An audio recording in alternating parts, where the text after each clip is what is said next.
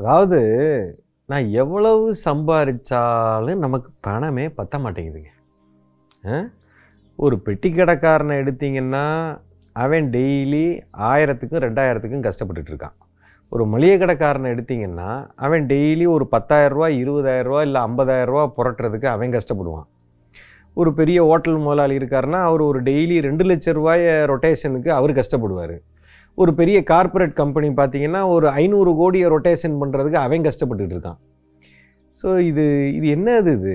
எவ்வளவு சம்பாதிச்சாலும் பத்தாயிரரூபா சம்பாதிச்சாலும் என் பட்ஜெட் இடிக்குது.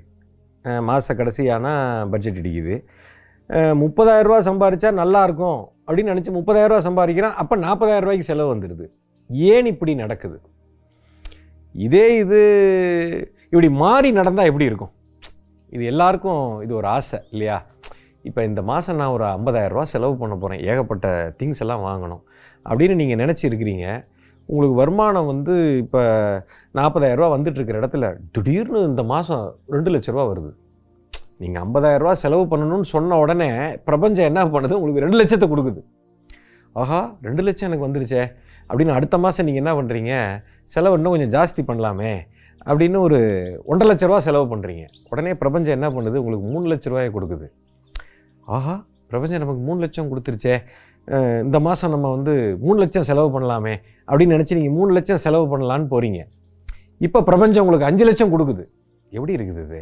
சூப்பராக இருக்கும்ல? இப்படி இருந்தால் அப்படியே சுச்சுவேஷன் மாறுச்சுன்னா சூப்பராக இருக்கும்ல? இது அப்படியே மாறுங்க. இதுக்கு ஒரு சின்ன ஃபார்முலா இருக்குதுங்க. இந்த செல்வம் ஏன் உங்களுக்கு இப்படி தடையாக அப்படி கஷ்டத்தை கொடுக்குது அப்படின்னா இதில் ஒரு சின்ன சூட்சமம் இருக்குது அடுத்த விஷயம்.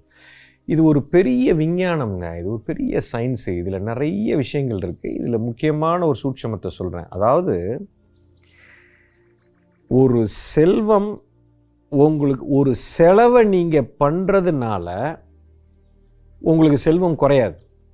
ஒரு செலவு பண்ணுறதுக்கு நீங்கள் பயப்படுறதுனால இல்லை ஒரு செலவை நம்ம பயந்து பயந்து நம்ம பண்ணுனா நமக்கு வந்து எல்லாம் கண்ட்ரோல்டாக இருக்கும். நிறைய பேர் சொல்லுவாங்க நீ சிக்கனமாக பண்ணு.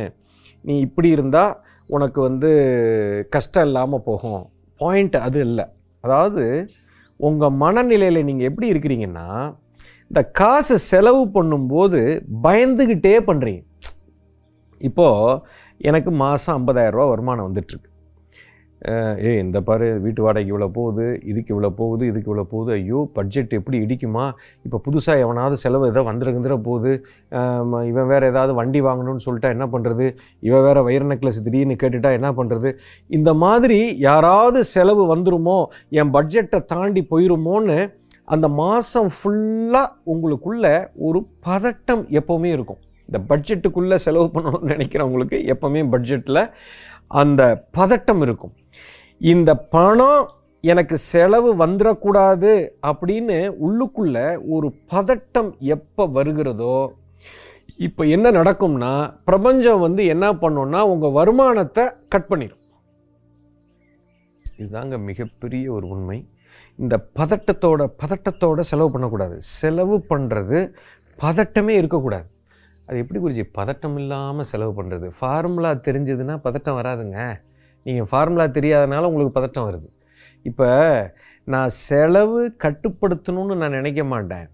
இந்த செலவுக்கு எனக்கு தேவையான வருமானத்தை நீ கொடுத்துக்கிட்டே இருப்பா. நான் செலவு பண்ணிக்கிட்டே இருப்பேன்.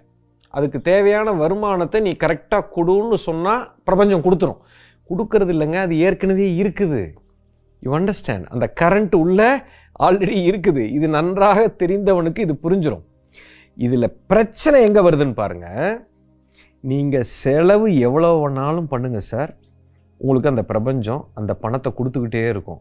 ஆனால் இப்போ நீங்கள் செலவு பண்ணுற பணத்தை கொடுக்காம அதை கட் பண்ணி உங்களுக்கு கஷ்டத்தை கொடுக்குது பட்ஜெட்டில் துண்டு விழுது. இதுக்கு என்ன காரணம்னா நீங்கள் ஒரு விஷயத்த செலவு செய்து ஒரு பொருளையோ இல்லை ஒரு காரணத்துக்காகவோ இல்லை ஒரு சுச்சுவேஷனுக்காகவோ நீங்கள் செய்கிற செலவு கொடுக்கிற தன்மையில் இருக்க வேண்டும். வாங்குற தன்மையில் இருக்கக்கூடாது. கொடுக்கிற தன்மையில் அதை ஒரு ஆஃபரிங்காக இருக்கும்போது அதுதான் சூட்சம். எந்த ஒரு செலவும் எந்த ஒரு பண விரயமும் கொடுக்கிற தன்மையில் ஆக்கப்பூர்வமான ஒரு நோக்கம் உள்ளே இருந்துச்சுன்னா அந்த பணத்துக்கு மேலே பிரபஞ்சம் உங்களுக்கு கொடுத்துக்கிட்டே இருக்கும்.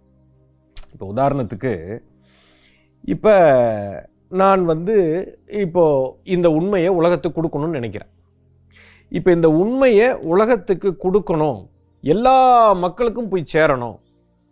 இந்த எல்லா மக்களுக்கும் போய் சேரணுங்கிறது என்னுடைய நோக்கம். இந்த இந்த ஞானம் எல்லாத்துக்கும் போய் சேரணும். இது ஒரு என்னுடைய கால வரையும் நேர வரையும் எனக்கு ஆகக்கூடாது.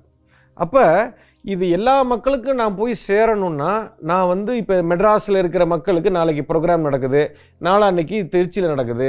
அடுத்த நாள் மதுரையில் நடக்குது. அடுத்த நாள் சிங்கப்பூரில் நடக்குது. அப்படின்னா இப்போ நான் நடந்து நடந்து போய் மெட்ராஸில் போய் நான் அந்த ம மக்களுக்கு கொடுத்துவிட்டு அங்கேருந்து நடந்து போய் திருச்சியில் கொடுத்தோம்னா இது நடக்காது.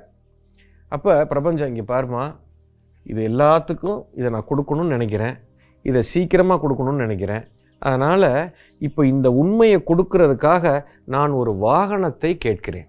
எனக்கு ஒரு வாகனம் இருந்தால் நல்லாயிருக்கும் இந்த கார் வந்து இப்படி இருந்தால் நல்லாயிருக்கும் ஸோ இந்த வாகனம் எனக்கு கிடைத்தால் நான் இந்த தொழிலை இந்த உண்மையை எனக்கு கொடுக்கறதுக்கு இது ஏதுவாக இருக்கும்னு என் நோக்கத்தை வச்சு இப்போ இந்த காருக்குண்டான செலவை நான் பண்ணினேன் அப்படின்னா பிரபஞ்சம் நான் பத்து லட்ச ரூபா செலவு பண்ணி கார் வாங்கினேன்னா அது எனக்கு இருபது லட்சத்தை டெபாசிட் பண்ணும்.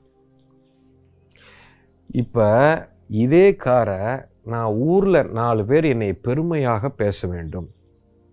நான் வந்து பந்தாவாக இந்த காரில் போய் இறங்கினா தான் எனக்கு பெருமை. அப்படின்னு என்னுடைய அகங்காரத்தை வளர்ப்பதற்காக இந்த காரை வாங்கி நான் இந்த ப்ரோக்ராமை பண்ணினேன் அப்படின்னா எனக்கு இந்த பத்து லட்ச ரூபாயை பிரபஞ்சம் எனக்கு கொடுக்காது. நல்லா புரிஞ்சுக்கோங்க. செலவை கட்டுப்படுத்துறதுனாலையோ இல்லை செலவை சிக்கனமாக பண்ணுறதுனாலையோ உங்களுக்கு செல்வம் வராது. அந்த செலவை செய்யக்கூடிய நோக்கம் சரியாக இருக்க வேண்டும். நோக்கம்தான் கர்ம வினையை உண்டு செய்கிறது. எப்போ ஒரு விஷயம் ஒரு ஒரு ஒரு பிரபஞ்சத்தில் ஒரு சிருஷ்டியை நீங்கள் கேட்குறீங்களோ அதுக்கு பின்னால் இருக்கக்கூடிய நோக்கம் சரியாக இருக்க வேண்டும். நோக்கம்தான் உங்களுக்கு பெற்றுத்தரும். எதை வேணாலும் நீங்கள் செய்யுங்க. ஆனால் நோக்கம் சரியாக இருந்து செய்தால் அது கர்ம வினையை உண்டு செய்யாது. அது கர்ம வினையை உண்டு செய்யலை அப்படின்னா உங்களுக்கு அந்த செல்வத்தை அது கொடுத்துக்கிட்டே இருக்கும். நீங்கள் எவ்வளோ நாளும் செலவு பண்ணலாம். தப்பே கிடையாது. இப்போ நான் வந்து என்னுடைய குடும்பம் எனக்காக நான் வந்து ஒரு பில்டிங்கு கட்டணும் அப்படின்னு உங்கள்கிட்ட வந்து நான் பணம் கேட்டேன்னா யாரும் கொடுக்க மாட்டான். இப்போ நான் உலகத்துக்கே ஒரு பெரிய ஞானத்தை கொடுக்க போகிறோம் இப்போ அதுக்கு வந்து நான் ஒரு முதல்ல ஒரு கோயில் கட்ட போகிறேன் இல்லை உலகத்துக்கே நான் வந்து ஒரு ஒரு பெரிய இலவசமாக ஒரு காலேஜ் ஒன்று கட்ட போகிறோம் அதுக்கு இப்போ நீங்கள் பணம் கொடுங்கன்னு கேட்டால் உலகமே கொண்டு வந்து பணத்தை கொடுக்கும். அப்போ பாருங்கள் நல்லா கவனிங்க. எனக்குக்காக நான் எதை செய்தாலும் என்னுடைய அகங்காரத்துக்காகவோ என்னுடைய பேருக்காகவோ புகழுக்காகவோ நான் செய்யக்கூடிய செலவு வந்து எனக்கு பிரபஞ்சம் கொடுக்காது. ஆனால் அதே நோக்கத்தை நான் சரியாக வைக்கும் பொழுது எனக்கு செல்வம் தேடி வரும். யூ அண்டர்ஸ்டாண்ட் இப்போ இப்போ ஒருத்தர் ஒரு ஒரு பாட்டு பாடுறாரு.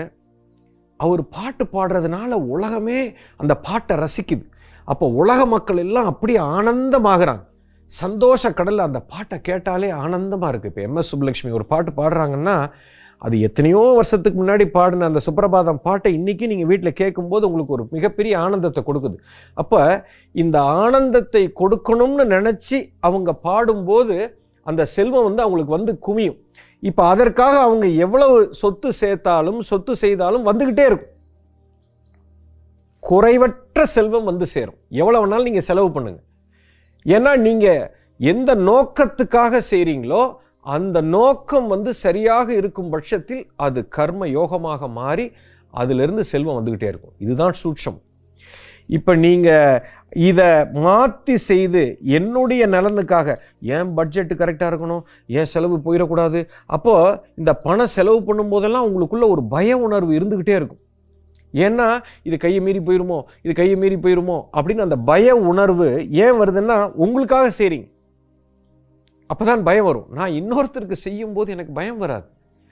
நான் எனக்கு எடுத்துக்கணும் அப்படின்னா எனக்கு எடுத்துக்கணும் அப்படின்னு நினைக்கும் போது எனக்கு கிடைக்கிற செல்வம் குறையும் போது எனக்கு பயம் வரும். நான் கொடுக்கணும்னு நினைக்கும் போது இதற்காக நான் செய்யும் போது எனக்கு குறைந்தால் எனக்கு பயமே இருக்காது. அப்போது மனதில் என்னோட எனக்குள்ள நெகட்டிவ் எமோஷன்ஸ் இருக்காது. இது இந்த இந்த உணர்வு ஒரு அதிர்வை கிரியேட் பண்ணி அது போய் செல்வத்தை தடை பண்ணி விட்டுரும். அல்லது செலவை கூட்டி விட்டுரும். இதுதாங்க சூட்சமம். அதாவது எப்போ உங்களுடைய நோக்கத்தை சரியாக வைத்து நீங்கள் செலவு பண்ணுங்க எவ்வளவு செலவு பண்ணுறீங்களோ அதை காட்டிலும் பத்து மடங்கு நூறு மடங்கு உங்களுக்கு செல்வம் வந்துக்கிட்டே இருக்கும். அந்த கரண்ட் ஃப்ளோ ஆகிட்டே இருக்கும். கவலையே பட வேண்டாம். இதுதான் மிகப்பெரிய சூட்சமம். எஸ்